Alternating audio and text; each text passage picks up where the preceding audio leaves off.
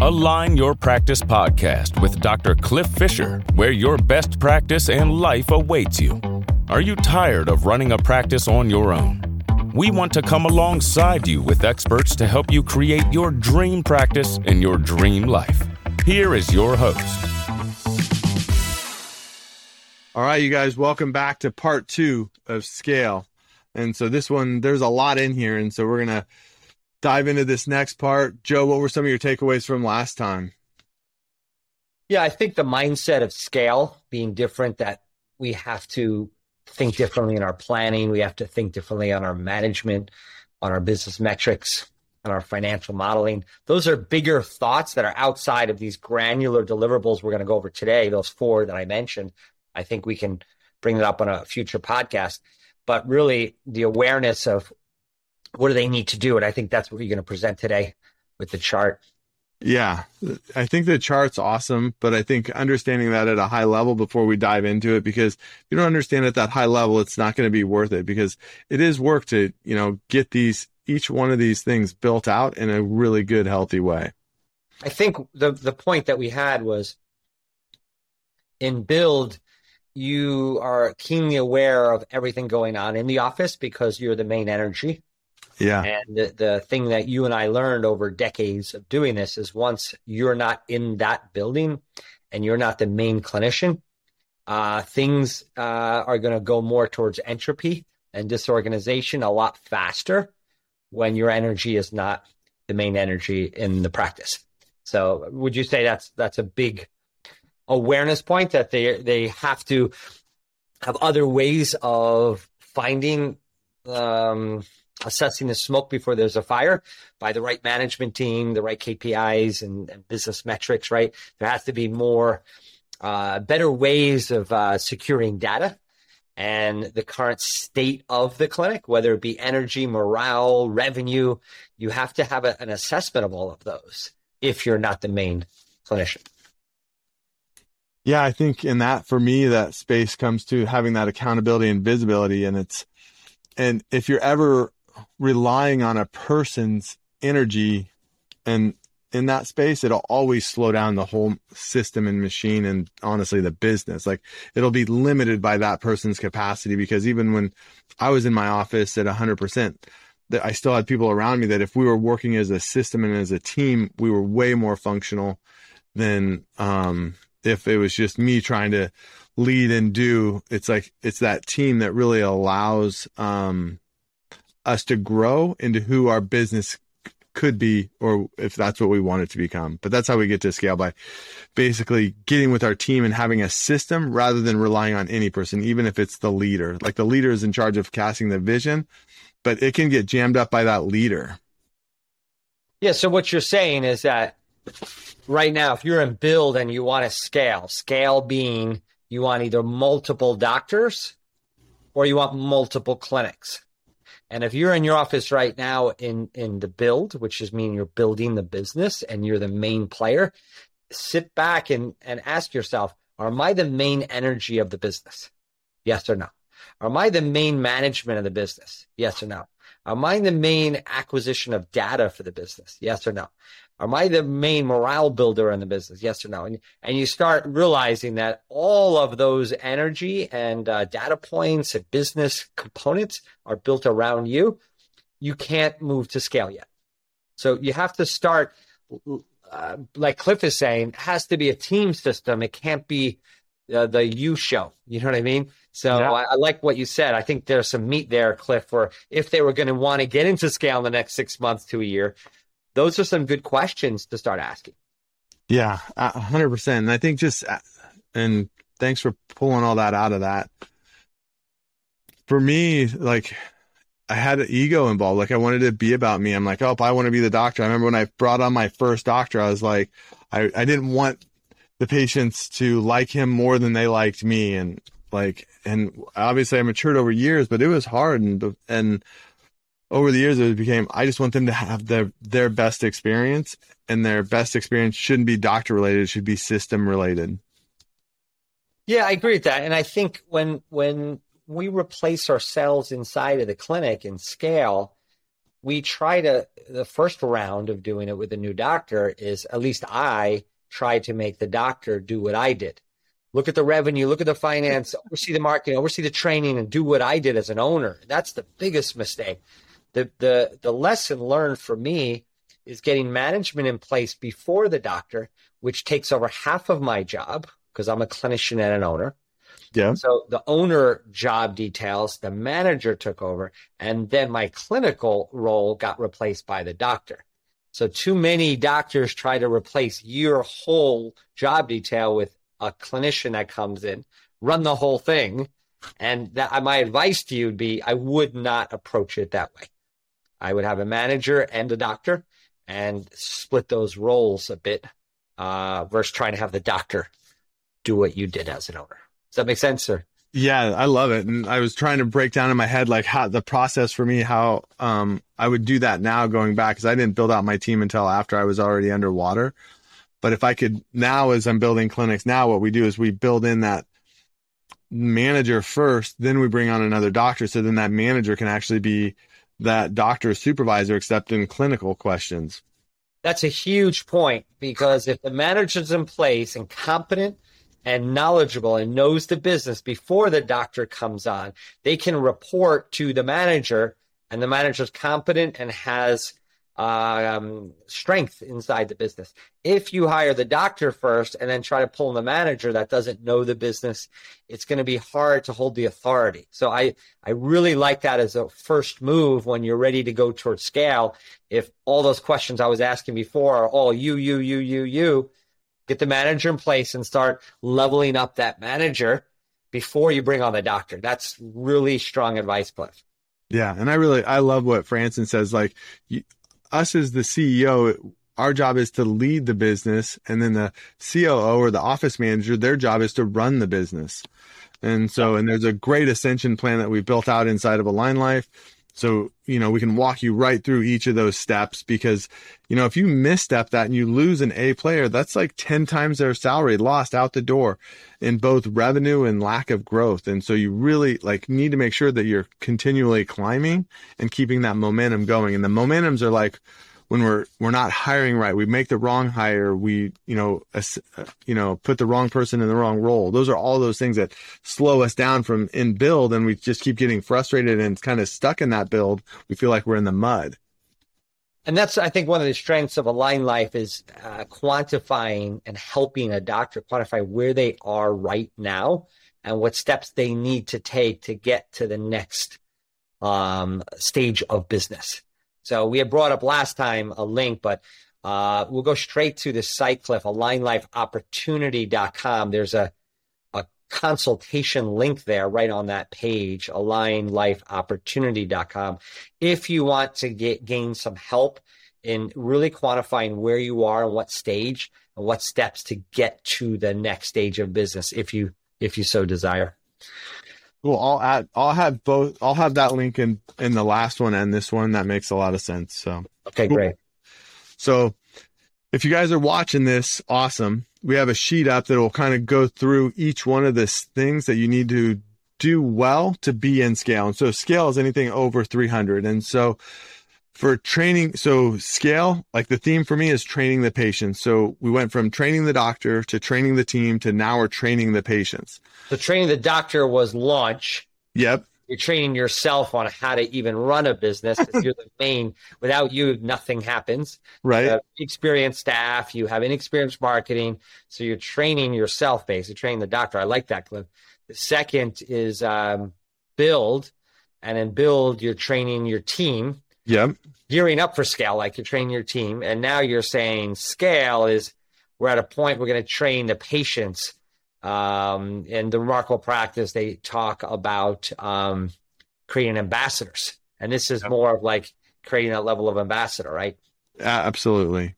Because it gets too heavy. Like we, you know, if patients aren't trained on following procedures, they're they're going to get jammed up and hold up the growth of the practice. And so once you have the doctor competent in, in mastery, and once you have the team in competency and mastery, then you start to move the patients. And that's really how you grow these big practices because it's too heavy of a lift if you're always, if the patients aren't on board. Makes sense. Okay, so we're looking at this chart. Uh, this is about scale. You see the chart in the, the in the middle, and you see four different components of scale uh, that are in each quadrant of this document: uh, procedures, flow, communication, and team. And these are what you're saying, Cliff, are the three things in each of these components of practice that if you level up, you're going to make scale uh, less painful, less stressful, less friction, right? Less resistance to get scale if yeah. you level up these um, 12 different components. Outside of this, we talked really high level that I brought up, which was management, uh, metrics, financial modeling, and strategic planning, which is another conversation. Yeah. These are going to be like granular action steps that you can lift up right now to to have a better scale, right? Absolutely. Yeah. So if you master these 12 things, that's how you get in that higher end of scale. Like this, these are like, you have to have these in to even be in it and doing it well. But if you want to get to that 500, 800, 1000 visits a week, then you want these all to be fives. And so we do have a way to grade yourself.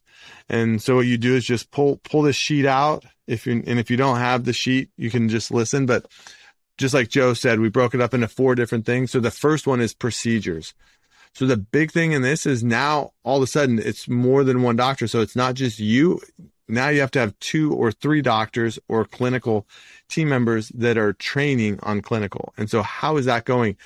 Do you have a curriculum? Do you have scheduled time put aside?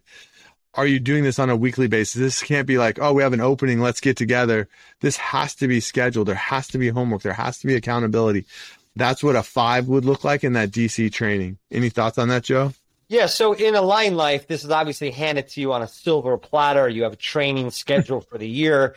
You have a trainer, a group of trainers that are going to help instigate the awareness and the deliverable. And then you just finish the training on site. But Align Life will provide that all for you. If you're not part of Align Life and you're doing this on your own, then you need to lay out your DC training for the year.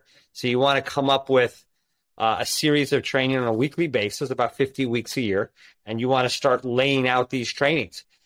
What's the purpose?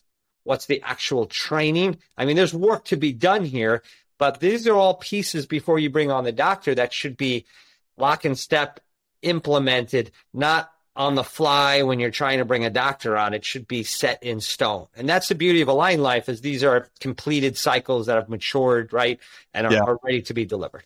So um, now what's OM training, office management training? That's a different training you're saying, right? Yeah, so office manager. So in that space, this is where, and Joe, we talked a little bit about it last time, but management has to be different. So the office manager has to be in charge of trainings and running the trainings and so th- you're kind of walking alongside of them, helping teach them everything you've learned over the past cycles, but they're actually starting to take over trainings. They run the trainings. You still do the opening, the heart, make sure that everybody's present for that. But then the office manager is the one who actually runs the trainings. So I, I, think where people fall down in scale, I mentioned this on the last podcast, is that when we step out as an owner and maybe not the head clinician, we keep forgetting that we're also the owner in addition to the head clinician. And we can't let the clinician try to take on the owner's role and the lead clinician in the office. That's where the manager comes in. So where people fall down is they hire a manager to train the uh, the the DC and the CAs and the staff, but no one trains the manager. so yeah. Cliff's saying is you not only have to have a training curriculum for the doctor, but you better have a training curriculum for your your manager because they're going to be running the team. And that's where I think we see a lot of fall down is we hire the manager and step out like, okay, I got a manager now. that's you're going to be working more, but it's going to be a lot of training of the the team for a year or two before you have that freedom that you may want. Right? I mean, it takes some time to level up the manager. To level up the manager, make sure you guys are on the same page and you know, I know inside of Align Life, we, you know, we have our meeting rhythms where we, you know, we have our same page meeting. Um, and I know TRP, they have that same thing where they have the same page meeting every week you get with your manager. And that's before you review what's, what we're covering. And so you're right alongside of them. You're not just like, okay, cool. You're the manager. Good luck. You're like, here, here's what we'll do. We're going to, you know, put your arm around them. Let's do this for a quarter, two quarters. Joe, like you said, one to two years, depending, you know, what's going on in your team, but, and who, who's coming in as your office manager. But I think that is the biggest misstep I think doctors are like, cool. Then they step way back versus lean. This is a space to really lean in. Yeah, and I would spend a lot of time uh, onboarding that office manager, not just uh, training after they're onboarded, but the onboarding process is vital for that manager because they're going to be speaking your vision to the team when you're not present. They have to know your purpose, your mission, your vision. They have to emulate, understand, and really own the core values of the business, the the major beliefs. Like there is a lot that has to be done on the front end with the manager in training. Uh, we don't have onboarding here, but onboarding is a component of training. Hundred percent. And then typically the ascension, like your office manager, like I always went from within, like they would start out as like my checkout CA, then they would move into my back office CA, and then they would move into my office manager. So it was a, an ascension process because those three personalities are right for that office manager, but I can't just throw somebody in because I just I want them to really be on vision, on mission. Yeah, I think that's great. If you can hire from within people that are already part of your business, but don't force that. But if you can yeah. have that IP, that intellectual property in their brain of knowledge of your business and, and they worked with you. So there's massive value if they have the chops and they're wired to be a manager. But don't force that because if they're not management uh, quality, you can't right. just make that person a manager. Like most doctors just take any staff and now you're the manager. I, I think hiring from outside that had the chops, the behavior style, the experience to be a manager, even paying more money, I think you'll get more value in some instances. I know I never did that. I only just hired my front desk staff, just became the manager because I thought that's just what you do. Uh, just make sure they're the right, they're wired the right way to take that job detail. Yeah, I think that's probably one of the biggest mistakes a lot of doctors do is that whoever's been there the longest is the office manager versus if they're if they're more of like that outgoing people person, they're not systems, they're not timing, you know, structure, that they're going to really struggle with that. And you're kind of setting them up to fail. Yeah. So, all right. The third one in procedures is uh, teaching scripts, teaching the communication.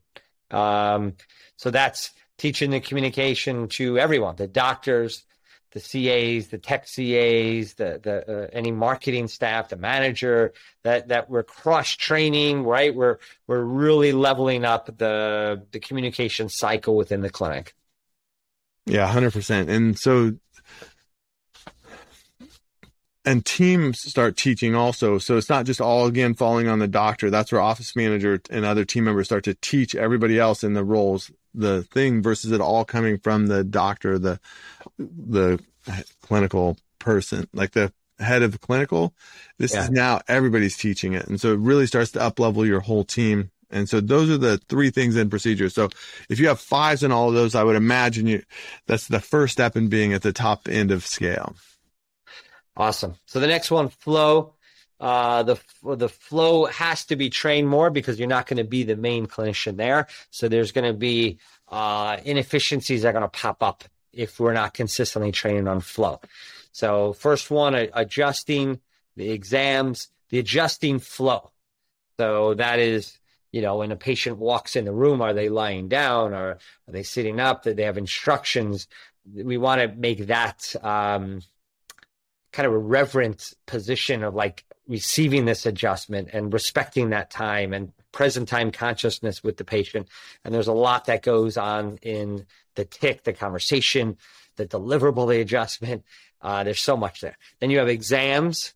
Those are progress exams. Those are re-exams. There's a science around uh, those transitory points of a care plan because you have to make sure that they fill out the progress exam questionnaire so we know where their knowledge base is on the chiropractic lifestyle, right? And the gaps, and we got to really own that. And then re-exam at the end of this cycle of the care plan is where we at, what's next. Yeah. Um, and then uh, and the report, uh, the all the different reports that we have. So that's huge. Uh, I know uh, most people are going to be a two or a three there if they're really honest with themselves. And we realize those transition points are huge to get stick rates to climb and compliance and PVA to go up. That that one checkbox there. So that, you what's the next one? Multiple doctor shifts. What do you mean by that, Cliff? So one of the things is you start to expand and scale, you start to have shifts for different doctors. So sometimes doctors will be the exam doc. Sometimes there'll be two doctors on. Like when we had um, six doctors, we had six adjusting rooms. So we had multiple doctors on different shifts. So that way we could be at the highest energy when we were with our patients. And so um, that was where we, when we talk about that, like having each doctor have their own shift in charge of and be able to manage that. Okay, so you're saying a doctor managing a shift, like there may be four doctors there, but one doctor's managing that clinical, the floor in a sense. Yeah, and they're and they're part of it. Like each, like because with us, we had to shift to multiple shifts because we didn't have enough room. Okay. So we would have like we it allowed us to have bigger hours, so we'd go from seven to seven. Yeah, that's great. Even if you have the room, some doctors will be on a Saturday shift. Some doctors, yep. I know some clinics even open a couple hours on Sunday for emergencies and get another handful of new patients or work in later time because you have a multiple docs that you can do split shifts. That, yeah. That's a great point. Um, block scheduling. And the next one, oh, flow. Yeah. And that's just a must on all of them. So on flow block scheduling, making sure you have ex- exam times, adjusting time, new patient times, and then I think the bigger thing, and depending on who you're doing this for, but like for the the the CEO, the doctor, like they need to make sure they're blocking time to prep to do the planning side of it because that's where they miss. I feel like is they just they start adding people, but then they're not giving time for planning and preparing. And there's kind of that king of wing where they show up and they're like, oh yeah, this is gonna go awesome and everybody know, already knows what's in my head, but they don't. And that's what the taking the time to slow down to speed up. So there's you know, in Align Life we have uh, different verticals in the natural health space that support chiropractic. So you may have a health coach that has their own schedule, right? So now it there's a little bit more to manage there. You may have a, uh, a tech CA that's doing the exams outside, so you're running that X-ray and exam room as an independent uh, flow uh, scheduling versus the adjusting. When it's a one doctor show, the one doctor is either in the exam room on the adjusting floor taking the x-ray it's just one person right? right. Now when you have multiple clinicians those rooms are their independent schedule. You can have x-ray back to back to back to back because there's four doctors and someone's running that department in a sense. Yeah. It's its own schedule right? So that's a big shift for in scale versus the doctor schedule. He's doing an exam or he's doing an x-ray or he's doing adjustments. It's one column right? That was a big yeah. shift for me that now we have a new column that's x-ray and I have someone running that. And how, why are we underutilizing that? Because we underutilized it because there was one person doing everything. Now you got four people.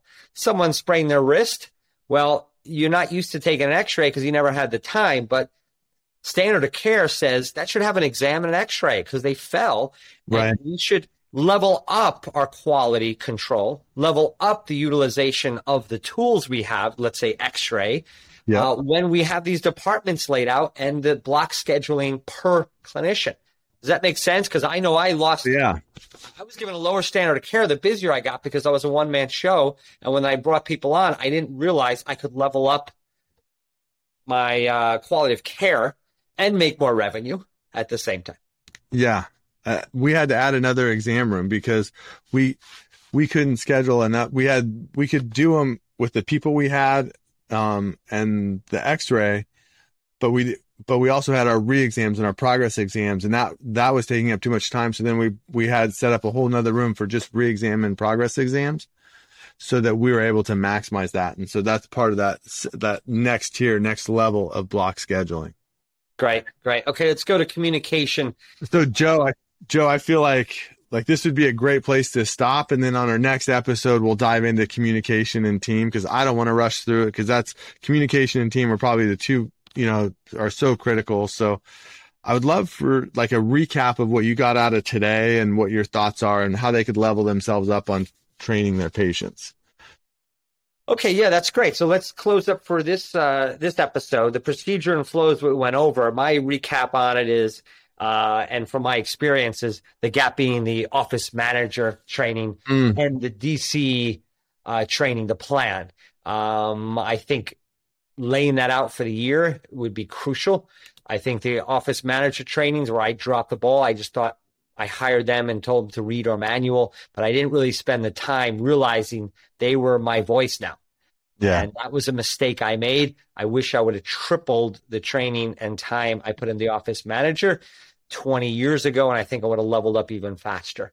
Um, that's my outcomes uh, with there. And then uh, flow, uh, the block scheduling a little bit differently when it's a one doctor show versus having someone running different departments like x-ray and exam that we just talked about. I think that's uh, whoever's listening to this could take a pen and a paper and start really thinking through how to level up quality of care, the standard of care, and bringing more revenue by departmentalizing that a little bit. Yeah.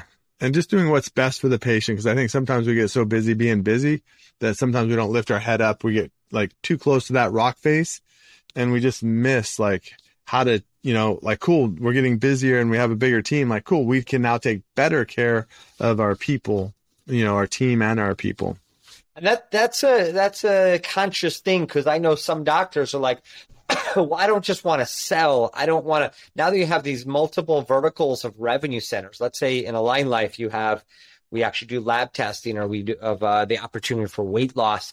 Like I don't want to uh, you know, like sell more to the patient. I think it's really important what you said is leveling up the care. What we have to always keep in mind is whatever is going to create the greatest outcome to their health is what we should recommend. Period. End of story. It's nothing to do with revenue. You just have more opportunity to take better care when your team grows and don't uh, look at that as a negative look at that as an opportunity inspiration that we could better serve our clients i think that's really important mindset yeah i think and you know we always talk about training like lives depend on it like we need to run our business like lives depend on it because it does and if we keep like i don't know i think sometimes we're just we're so worried about ourselves we're not taking care of our team and our community and that's really at the end of the day what you know, builds a business and then building it smart. And that's where Align Life, I think we have all those tools to allow us to do that. But so make sure you guys, uh, you heard the, the six points that we went on. Hopefully you have a rating, you know where your gaps are, and then you can start delivering um, some of the tasks in order to level those up. So I'd set a goal with what we did today Maybe you had a two in training your office manager. Maybe you had a, a one on uh, one of these other components, and maybe you had a lot of fives. So just look at the lowest hanging fruit. We don't all have to be great at everything, but we do have to level up the business and take those weak points. And even if you don't do the work, there's someone else on your team that may be the expert on, let's say, script training or uh, any of these other components just make sure that the business itself levels up to as close to a five in each one of these components as you can. Yeah. We don't have to be good at everything. We just have to be able to build a team that's good at everything. Exactly. Awesome. Uh, great recap. So next time we'll go over the second two components of uh, mastering scale in the business. Awesome. I'll see you guys next week. Have an awesome week. For opportunities to build your dream practice, presented by Dr. Fisher, reach out to Align Life Centers for Natural Health at alignlifeopportunity.com.